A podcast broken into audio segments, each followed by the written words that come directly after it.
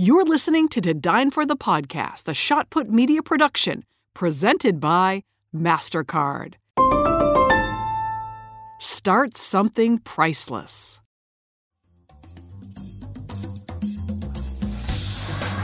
What's better in life than a bottle of wine, great food, and an amazing conversation? My name is Kate Sullivan, and I am the host of To Dine For. I'm a journalist, a foodie, a traveler with an appetite for the stories of people who are hungry for more. Dreamers, visionaries, artists, those who hustle hard in the direction they love. I travel with them to their favorite restaurant to hear how they did it. This show is a toast to them and their American dream. To Dine For the podcast is brought to you by Terlato Wine Group and American National Insurance. I live in Chicago, and right about now, the leaves are falling and so are the temperatures. This makes me want to grab a glass of red, find a fire pit, and a cozy sweater. If you are looking for a wine recommendation, may I suggest the 2018 Hanna Cabernet from Sonoma County. If you prefer white wine, the 2021 Hanna Chardonnay is a great option. This female led winery offers absolutely delicious options for your fall table. Great pairing with more savory dishes or to share a bottle with friends. Hanna Winery brings the rich and unique terroir of Sonoma County right to your home in every glass. Cheers, everyone. To Dine For the podcast is brought to you by American National, offering a broad suite of insurance solutions to protect what matters most to you. For 115 years, American National has remained committed to helping people and communities make a real difference in their lives. American National supports great local community organizations led by the kind of people you hear about on To Dine For people who are inspired to make a difference and inspire others in return. American National's philosophy is helping where it's needed helps us all. For a description of the American National companies, the products they write, and the states in which they're licensed, visit americannational.com/dine. Welcome to To Dine for the podcast, where we meet the world's most innovative and creative minds at their favorite restaurant. On today's episode is Laura Sage. Not too many of us spend time in the present moment. Mindfulness helps people get recentered on the present moment, and we're always going to get distracted.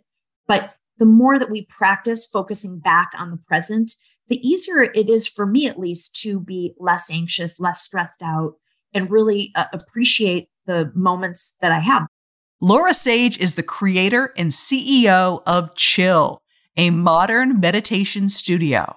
Laura started this concept because she was driven to create Chill by her desire to establish a regular meditation practice for herself and her frustration at not being able to find a meditation studio that she found approachable. Hence, Chill. She founded a nonprofit as well called Chicago's In Good Taste, which harnesses the power of local restaurants to support the Lynn Sage Breast Cancer Foundation. Please enjoy my interview with Laura Sage. Laura, thank you so much for being on To Dine for the podcast. It's absolutely wonderful to see you on this Monday morning and your smiling face, and you are emanating goodness, which is a great way to start this Monday.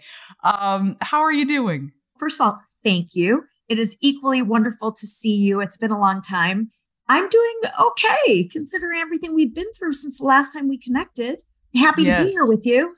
We have, and I can't wait to go into that because there's nothing like having a meditation studio where you have to where people come to the meditation studio and then have a global pandemic. So we will we will talk about some of the challenges of your amazing business, but first, Let's start this podcast the way I start all my podcasts, which is asking the guest where is their favorite restaurant. If you could take me anywhere in the country to eat, where would you go?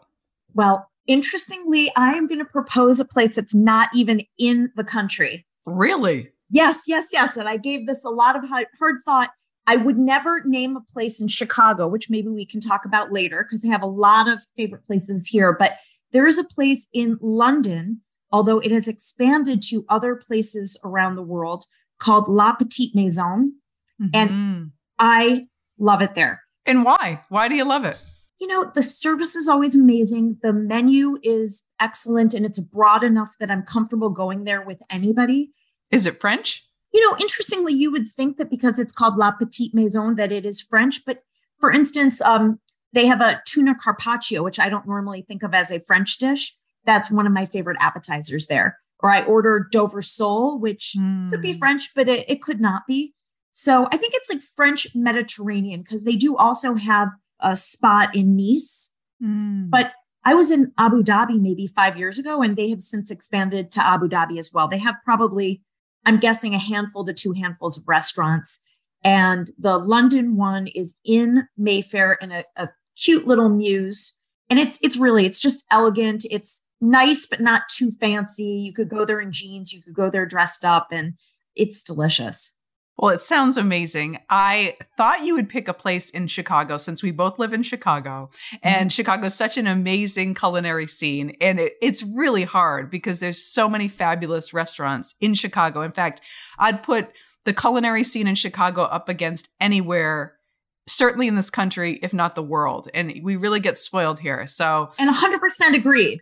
Yes. And maybe at the end of this podcast, they'll push you for for for maybe one Chicago spot you can recommend because I know that you work with Chicago restaurants and you don't want to play favorites, but there's got to be a one place you would recommend. We'll get to that in a second. But let's begin. Let's begin you can't by see me blushing on a podcast, right? You're going to be thinking about this the whole interview. Where am I going to choose? Yes. All right, uh, let let's begin at the beginning because I am so fascinated by your business, which is chill meditation. And I know that it has been a long journey to create the concept, to build the business, to pivot, and to take it to in ways you probably at first never imagined it would go. But take me back before you started Chill. Take me back to who you were and what was going on in your life that you wanted to begin this journey of meditation. So, my professional background is actually in finance mm. and also philanthropy. So the very quick answer is I needed mental well being and was mm. introduced to mindfulness and it helped me. The longer answer is working for a hedge fund, traveling 100,000 miles a year. That's that's one of the reasons I knew my favorite restaurant. We spent we had an office in London. I spent a lot of time there. Concurrent to that, building a nonprofit that raises money for breast cancer researchers. I had two full time jobs for over a decade, and mm. I was stressed out. And when I was introduced to mindfulness, it helped me. But I immediately realized that mindfulness had a bit of a marketing challenge and also a distribution channel problem. But let's talk about breast tax because everyone has all these buzzwords like mindfulness, right? At the end of the day, let's kind of break those down a little bit when you say you were stressed out, you were working beyond uh, so many, you mentioned like a 100 hours a week, right? Well, a 100,000 miles a year I was I was traveling. Oh my gosh. Okay. And so what was the first experience like whether it was a yoga class, whether it was learning to meditate? Can you can you ex- share how you knew it was a journey you needed to get on? So I was already practicing yoga, which is a moving form of meditation. Yes. And I was fairly physically fit. You know, I would run, I would do elliptical. You know, I was I, I liked motion, but I also really appreciated yoga. So that had been going on for decades. Frankly, what I would attribute it to mostly was I have a cousin that lives internationally. He's American, he's married, he's got a family, but he works for the government. And so he's put on four year stints approximately in very unusual places. So I'd only see him about twice every four years. He would practice meditation and he would be at a family event and he would just disappear, uh, which was weird, frankly. But when he'd come back, I would ask him, his name's Evan, and I would say, Evan, what were you doing? Tell me about it. And it was really Evan that made me more curious. Mm-hmm. And that curiosity made me go online and say, where could I learn more about meditation in Chicago? And mindfulness and, and these contemplative practices. So, what I learned pretty quickly is there were only two places in Chicago that really were providing classes where I could pay a fee. One was is now closed, and it turns out that it was very deeply rooted in Christian mysticism, which is perfectly fine and something I could be curious about, but they didn't explain that up front. So mm. it was a mm. little, I, I felt like it was a bit of a decoy. So that was what got me started. Like, must be other people like me that are interested in mental well being classes that perhaps don't want as much spirituality and want something like the other place was a Shambhala center. And I didn't feel like, as a capitalist, comfortable walking into the Shambhala center. I'm not blaming it on the center, but to me, that seemed too intimidating. Where could somebody go that had a little bit more of a profile like myself to learn more? Fascinating. And what year was that? 2016. Okay. And and the timing of all this is just so incredible, right? Because after the pandemic and just kind of where our where where we are going as a culture, I think it's really interesting. You started in 2016. So, what did you notice from meditation that made your life better? It gave me a moment to settle down and it gave me an opportunity to get an attitude adjustment. Mm-hmm. And you mm-hmm. could do it almost at any time and anywhere. And I was always fretting about the future. A lot of people fret about the past. Not too many of us spend time in the present moment mm, That's like we're doing right now. Very true. So, mindfulness, the exercise of doing these mental wellness exercises helps people get recentered on the present moment. And we're always going to get distracted. But the more that we practice focusing back on the present, the easier it is for me, at least, to be less anxious, less stressed out, and really uh, appreciate the moments that I have, the company that I'm in right now, for instance. Not only did it put your mind in a better headspace, so to speak, but you felt like you were able to live more in the moment moving forward. Absolutely. And it gave me, to talk about a buzzword, but it gave me another tool in my tool chest to attend to stress and anxiety that would come into my day and everybody's day. So I I still drink, but you know, I found myself on the road at the end of a busy day having a scotch or two or three. Now at the end of the day, I might first sit down and do a 5 or 10 minute meditation fascinating. And do you find that meditation puts you in a place, you know, the reason why we drink is it puts us in a different mental state, right? It, relaxes us. We can, it, it, we can check out, we can do all these things. But meditation in a, in a completely different way does the same thing. It puts us in a different mental state. So did you find yourself at times craving that meditation the way you might crave a drink? For sure. And there are techniques which might not be sitting in a quiet room by yourself or with other people meditating that can help ground you in the present moment. You know, I'm I'm not we've talked about this before. I can guide a meditation, but I am not a senior guide that that does these things for chill professionally. But I often will guide people in little exercises as simple as putting your finger and thumb together and just rubbing them together. It oftentimes will alleviate some anxiety before you're about to speak in public, or if you have to have a difficult conversation. So there are a lot of very simple techniques that ground you in the present moment that can help people. Great. This is awesome. So I, I, I ask these questions first because someone listening needs to know not only how meditation helped you personally, but how it could help them. We'll have more on this conversation in just a minute, but first, thank you to our sponsors. Mother's Day is around the corner. Find the perfect gift for the mom in your life with a stunning piece of jewelry from Blue Nile. From timeless pearls to dazzling gemstones, Blue Nile has something she'll adore. Need it fast? Most items can ship overnight. Plus, enjoy guaranteed free shipping and returns. Don't miss our special Mother's Day deals. Save big on the season's most beautiful trends. For a limited time, get up to 50% off by going to Bluenile.com. That's Bluenile.com. I'm Sandra, and I'm just the professional your small business was looking for. But you didn't hire me because you didn't use LinkedIn jobs. LinkedIn has professionals you can't find anywhere else, including those who aren't actively looking for a new job but might be open to the perfect role, like me.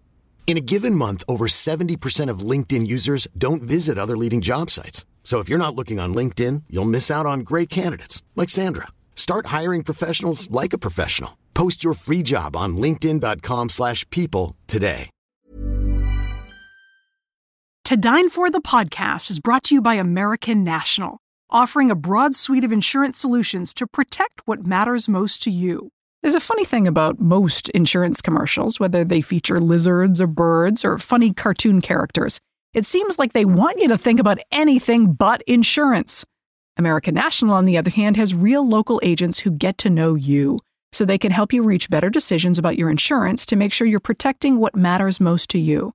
American National agents are part of your community, they're your neighbors. So whether it's solutions for your home, your small business, your farm, or your life, you can count on your local American National agent to make sure you get the discounts you deserve and the protection you need without paying for extras you don't.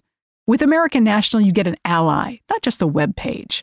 For a description of the American National companies, the products they write in the states in which they're licensed, visit americannational.com/dine. I live in Chicago, and right about now, the leaves are falling and so are the temperatures. This makes me want to grab a glass of red, find a fire pit, and a cozy sweater. If you are looking for a wine recommendation, may I suggest the 2018 Hanna Cabernet from Sonoma County. If you prefer white wine, the 2021 Hanna Chardonnay is a great option. This female led winery offers absolutely delicious options for your fall table. Great pairing with more savory dishes or to share a bottle with friends. Hanna Winery brings the rich and unique terroir of Sonoma County right to your home in every glass. Cheers, everyone. Now back to our conversation. So I'm wondering, as a business person, who's someone who is working for a hedge fund who clearly has that acumen, at what point did you decide you'd like to take a fork in the road and go in a different direction and start a studio that would teach meditation to others. Yeah, that that was an interesting decision. Uh, not necessarily one that I always encourage people to make. Right, my joke was that I had uh, two full time jobs, only one which paid me, and I was stressed out, and so of course, logically, I chose to add a third full time job that also didn't pay me to the mix. Um, and that did nothing for my personal stress and anxiety for a while, unfortunately, I don't say this anymore, but I used to have a terrible joke of I was the most stressed out person in the mindfulness business. um, so, you know, take all of what I'm saying with a grain of salt. I'm not actually, I, I wouldn't encourage this journey for others, but at the time I was considering doing this, being in the hedge fund business in Chicago, it's not a robust industry. It's not uh, like if you were located in New York or in London, where you meet people that do things that were somewhat similar to my role. It's not like that in Chicago. I suspected the time that I had at the current job where I had been for 11 years was coming to an end. And so I, in the back of my mind, was considering what I might do next. Mm. Concurrent to that, I was introduced to mindfulness and I couldn't shake the idea, which is very unique for me because I like to think I'm creative, but I'm not a person that thinks like, oh, and I could do this job and I could do that job. And I couldn't get the idea out of my head of creating a space that was approachable for people more like myself. I really wanted to stay away from sage green and bamboo and Buddhas and sort of the traditional vision that I had in my head when I thought of meditation and mindfulness studios. And I, I just couldn't shake the concept. And for a while, I thought it was very fortuitous. A friend of mine is a beautiful mindfulness guide and yoga teacher. She wanted to be involved. We found a beautiful piece of real estate. There were people that wanted to contribute. Like there were a lot of things that happened that I thought were very, I'd say, affirming Yes, fortuitous, as you said. Yes, and and you do have you have a beautiful space in River North. That was your first studio, correct? Yeah, that was our only studio, and that studio the first floor space we don't have anymore. So we still have space on the second floor, okay. which right now we use to film content and as office space. We are in the process of rehabbing it. So we will again have a, a small studio for which we can host guests, but it will not be the same hours that we had for our first floor studio. The original concept was seven days a week, like you'd go to a fitness studio, like a CorePower Yoga or a SoulCycle to exercise your body, you would come to chill to exercise your brain. And was it a half an hour meditation class or an hour? It was 30 minutes or an hour. It depended if, well, and sometimes even longer if we were hosting workshops. But we tried to keep the pure mindfulness meditation classes to 30 minutes. We also would do a class that was very popular, which was yoga and meditation, because a lot of people are familiar with practicing yoga and that sense of movement and even just stretching out makes it easier to sit for another 20 minutes or so before a nice long shavasana. So when you your original concept is to take a meditation class, 30 minutes where you could be in a guided meditation, either sit quietly for 30 minutes or involve yoga and really as you say the, like the name suggests chill, right? To really relax. And how did that business do financially? Not not great, frankly. what I learned is that when you have a big overhead and to have a studio like that, the, ex- the rent is expensive and it requires a lot of humans. Yes. It's hard to monetize the business. Now, revenue continued to increase and we got a lot of positive accolades. And that led to the business where it is right now. Okay, so this is fantastic. So th- this is the founder journey, right? It's it's about trial and error, it's about iteration, it's about seeing what sticks and then modifying accordingly. So you you you launch into these meditation classes and they are i'm sure in a lot of ways personally fulfilling to see all these people walk out of a, a, studio and see them in a different headspace and be like wow we're doing this this is amazing so you, that you have that personal affirmation but it's not quite a business if it's not making money so at, what do you do at that point to say wait a minute we're on to something but how could this be something more it's a really it's a good question because not only did we see people leaving our studio feeling better, people would tell us and write to us that we saved their life. We got them wow. through a difficult time, like every single day. So it was, you're right, it was very gratifying from that perspective. But as we'd noted before, I was already running a nonprofit organization. So the intention with Chill wasn't to run a second nonprofit organization. But we, we had intentionally chosen a location close to the business community. And that was done very strategically. Initially, we were looking at less expensive locations in neighborhoods. And a, a businessman friend of mine said, if you choose a neighborhood location and it's not successful, you're not going to know if it was not successful because of the location or because of the concept. Because mm-hmm. remember, we were really doing a new concept. He said, if you choose a location that's centrally located, if it's not successful, you'll know it's the concept. Mm-hmm. So so we went with a, a higher rent area. Uh, we had a friendly landlord who helped us with the build out and we were busy. What we also did is we attracted the business community. And so even pre pandemic, I had decided we need to do more to accommodate the business community. They, they have a budget. Even pre pandemic, I recognized that there was a need for that. And companies were, we didn't have an advertising budget. We didn't have a salesperson, but we were getting a lot of inbound inquiries from companies ranging from law firms to advertising agencies.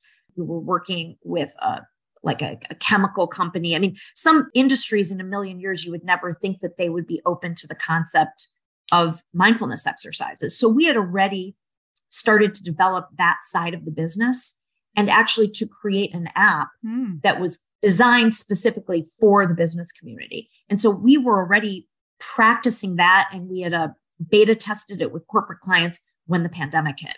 And is that um, would that be virtual meditation classes for a big business, or would you go in person with your teachers to teach at their location? Well, initially, this was now we're talking 2019, 2018, 2019. We would bring a guide to the corporation. Mm. Sometimes the business wanted to come to our studio because it was a very beautiful space. So that's that's how we were doing it in 2018, 2019. Come the pandemic, we then started to do it virtually. So we were using whether it be Microsoft Office or Zoom or now our own app. And how did that go? And and did you see an uptick and a and a trajectory with that business? Yes, we did. And fortunately we had that business and it was fairly robust when the pandemic hit because we didn't have studio space, right? And nobody else was going into their office. We already had experience teaching corporate sessions. And the way we would teach a corporate session was quite different than the way we would teach a class in our studio. Because in the studio, we had membership and it was more about 30 minutes to be guided in an exercise when we were going to corporations, oftentimes it was the first time the audience had ever heard of mindfulness or meditation, or if they'd heard of it, it was a very esoteric concept. So we would take a lot of time to explain what mindfulness was, why meditation was being introduced to them. Um, maybe we weren't even using that language. For some people, it's better to just use the term mental well being and mental well being exercises. And then we would go through some very gentle exercises have a lot of time for q&a so it was a very different structure and, and still to this day is a different structure but now we have a huge menu of different types of curriculum that we teach. So how did you survive the pandemic? Everyone you know they couldn't go into your studios but yet you have people more stressed out than they've ever been in their lives in different ways so you in a way you had a captive audience to teach meditation. What did you do that helped you stay afloat? We did a, a lot of different things. uh, you know, everything from asking our investors if they'd contribute more to the business, to getting a PPP funding, to doing more corporate work. But um, as you noted, we did a lot of experimenting. And when the pandemic first started, we were doing a lot of complimentary work. We just wanted to help people with their mental well being once we got a little bit more established, uh, we were trying to cultivate more business that would actually generate revenue. Do you still think of yourself as one of the most stressed out people in the in the mindfulness space? no, I, I would say a couple things happened. One, I've learned to be in the role of an entrepreneur more than I probably was at the beginning, right? I've been doing this now for over five years. And two, I've learned that a lot of people in my space in the mindfulness business are also quite stressed out. we partner with a, a PhD at Northwestern University. His name is Dr. David Victorson, and he helps us with some research projects. We're particularly interested in helping caregivers, and there's an opportunity to get government grants through a project called the Small Business Innovation Research Grants. So we have a PhD partner, Dr. Victorson, and he's explained to me that it's actually quite common for people in the mindfulness business to be stressed out. So I don't want to um, usurp that title from from somebody else, but I've also just personally become a little bit more accustomed to the the variety of my day, and and I also really do practice what I preach. So that's also really helped me learn to let's just say ride the waves. Well, a real passion comes from an, from someone who cares deeply, right? And if you care deeply about the difference between fretting and anxiety and being in the moment, it had to come from a pain point. So, you know, it, it, in a way, it's almost like any anxiety that you have had your whole life is a gift because it's brought you to this place to be so passionate about this subject. Yeah, thank you for saying that. I, I hope so. I agree. I think that anxiety and stress can be harnessed for for good and yes. for very constructive things, but to live with a lot of anxiety and stress is, is terrible for our physical body.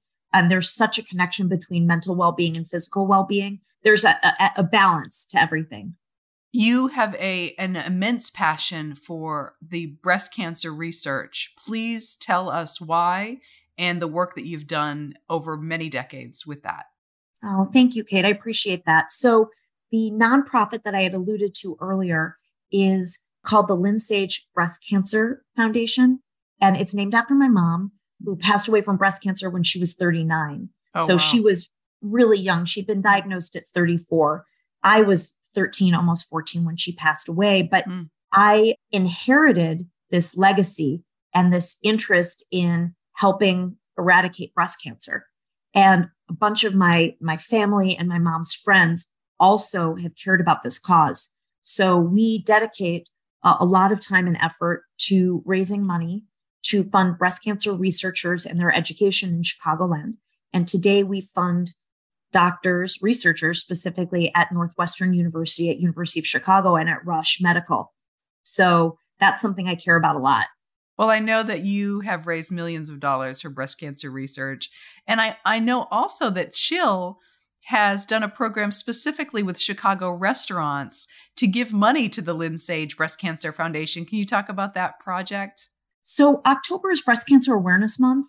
And I would say, gosh, now it's been probably 15 years ago, but we started a fundraising initiative, which we call Chicago is in Good Taste. I love that. Yep. And it engages the restaurant community predominantly in Chicago. And, you know, considering everything that restaurateurs have been through the last several years, it would be almost criminal, right, to ask them to help raise money. But 15 years ago, it wasn't. And in Chicago, it is such a generous and engaging community.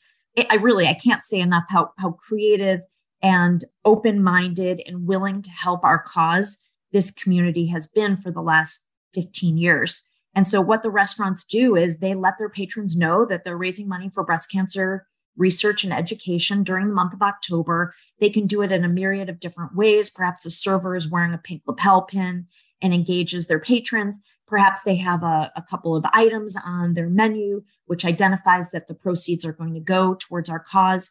We let the restaurants engage however they feel most comfortable, and they help us raise money. And even last year, where all we had the heart to do was say, you know, we're still doing the campaign. If you'd like to participate, please let us know. We raised almost a hundred thousand dollars. Wow, amazing! Yeah.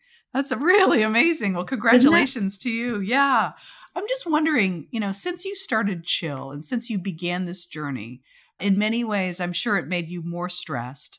But how have you changed as a person when you think back to first having the idea for meditation classes in a beautiful setting to morphing into virtual classes and more corporate settings, everything that you've done up to this moment.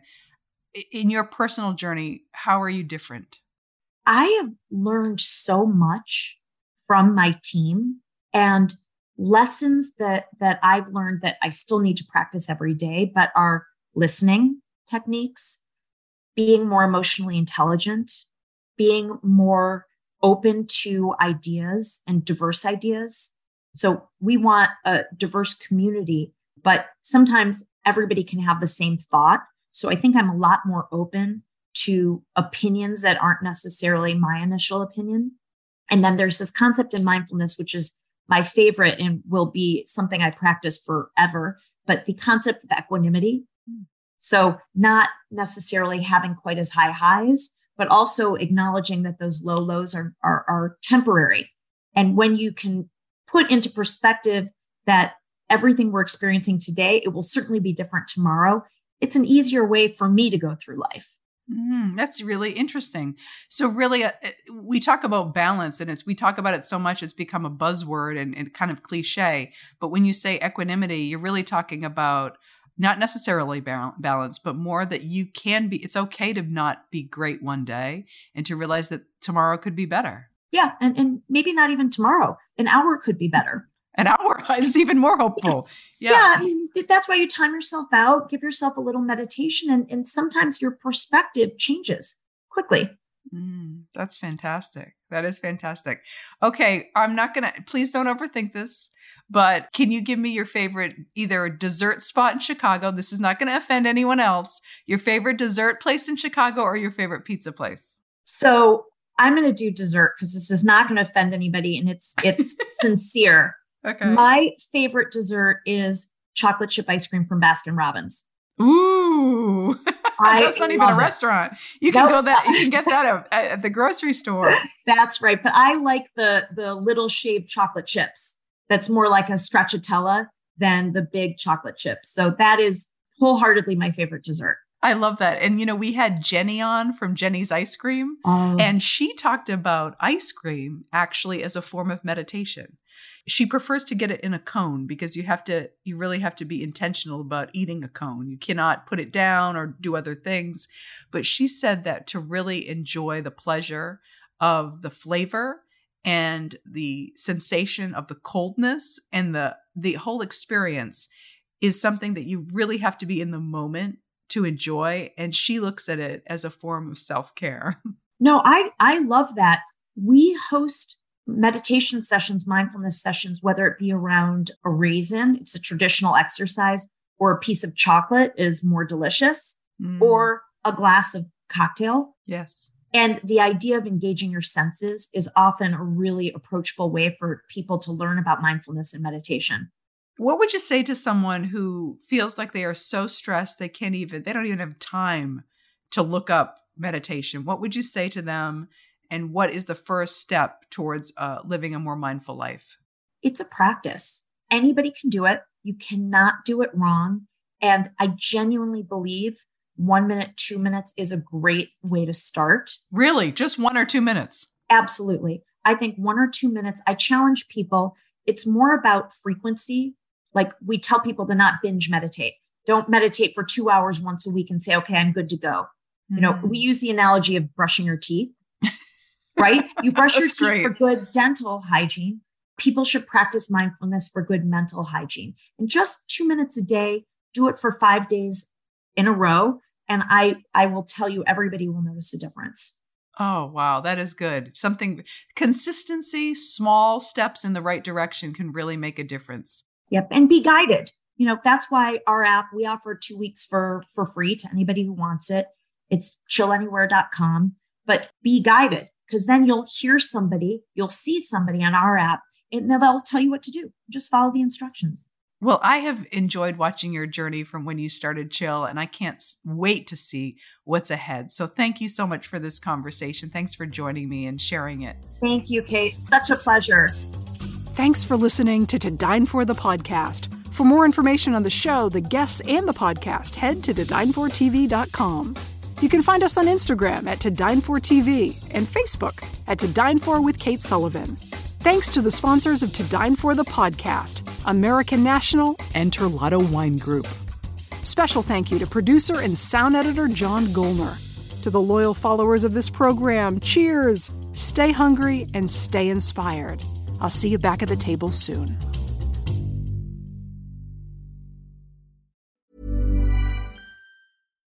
Flexibility is great. That's why there's yoga. Flexibility for your insurance coverage is great too. That's why there's United Healthcare Insurance Plans. Underwritten by Golden Rule Insurance Company, United Healthcare Insurance Plans offer flexible, budget friendly coverage for medical, vision, dental, and more. One of these plans may be right for you if you're, say, between jobs, coming off your parents' plan, turning a side hustle into a full hustle, or even missed open enrollment. Want more flexibility? Find out more about United Healthcare Insurance Plans at uh1.com. Even when we're on a budget, we still deserve nice things. Quince is a place to scoop up stunning high end goods for 50 to 80% less than similar brands.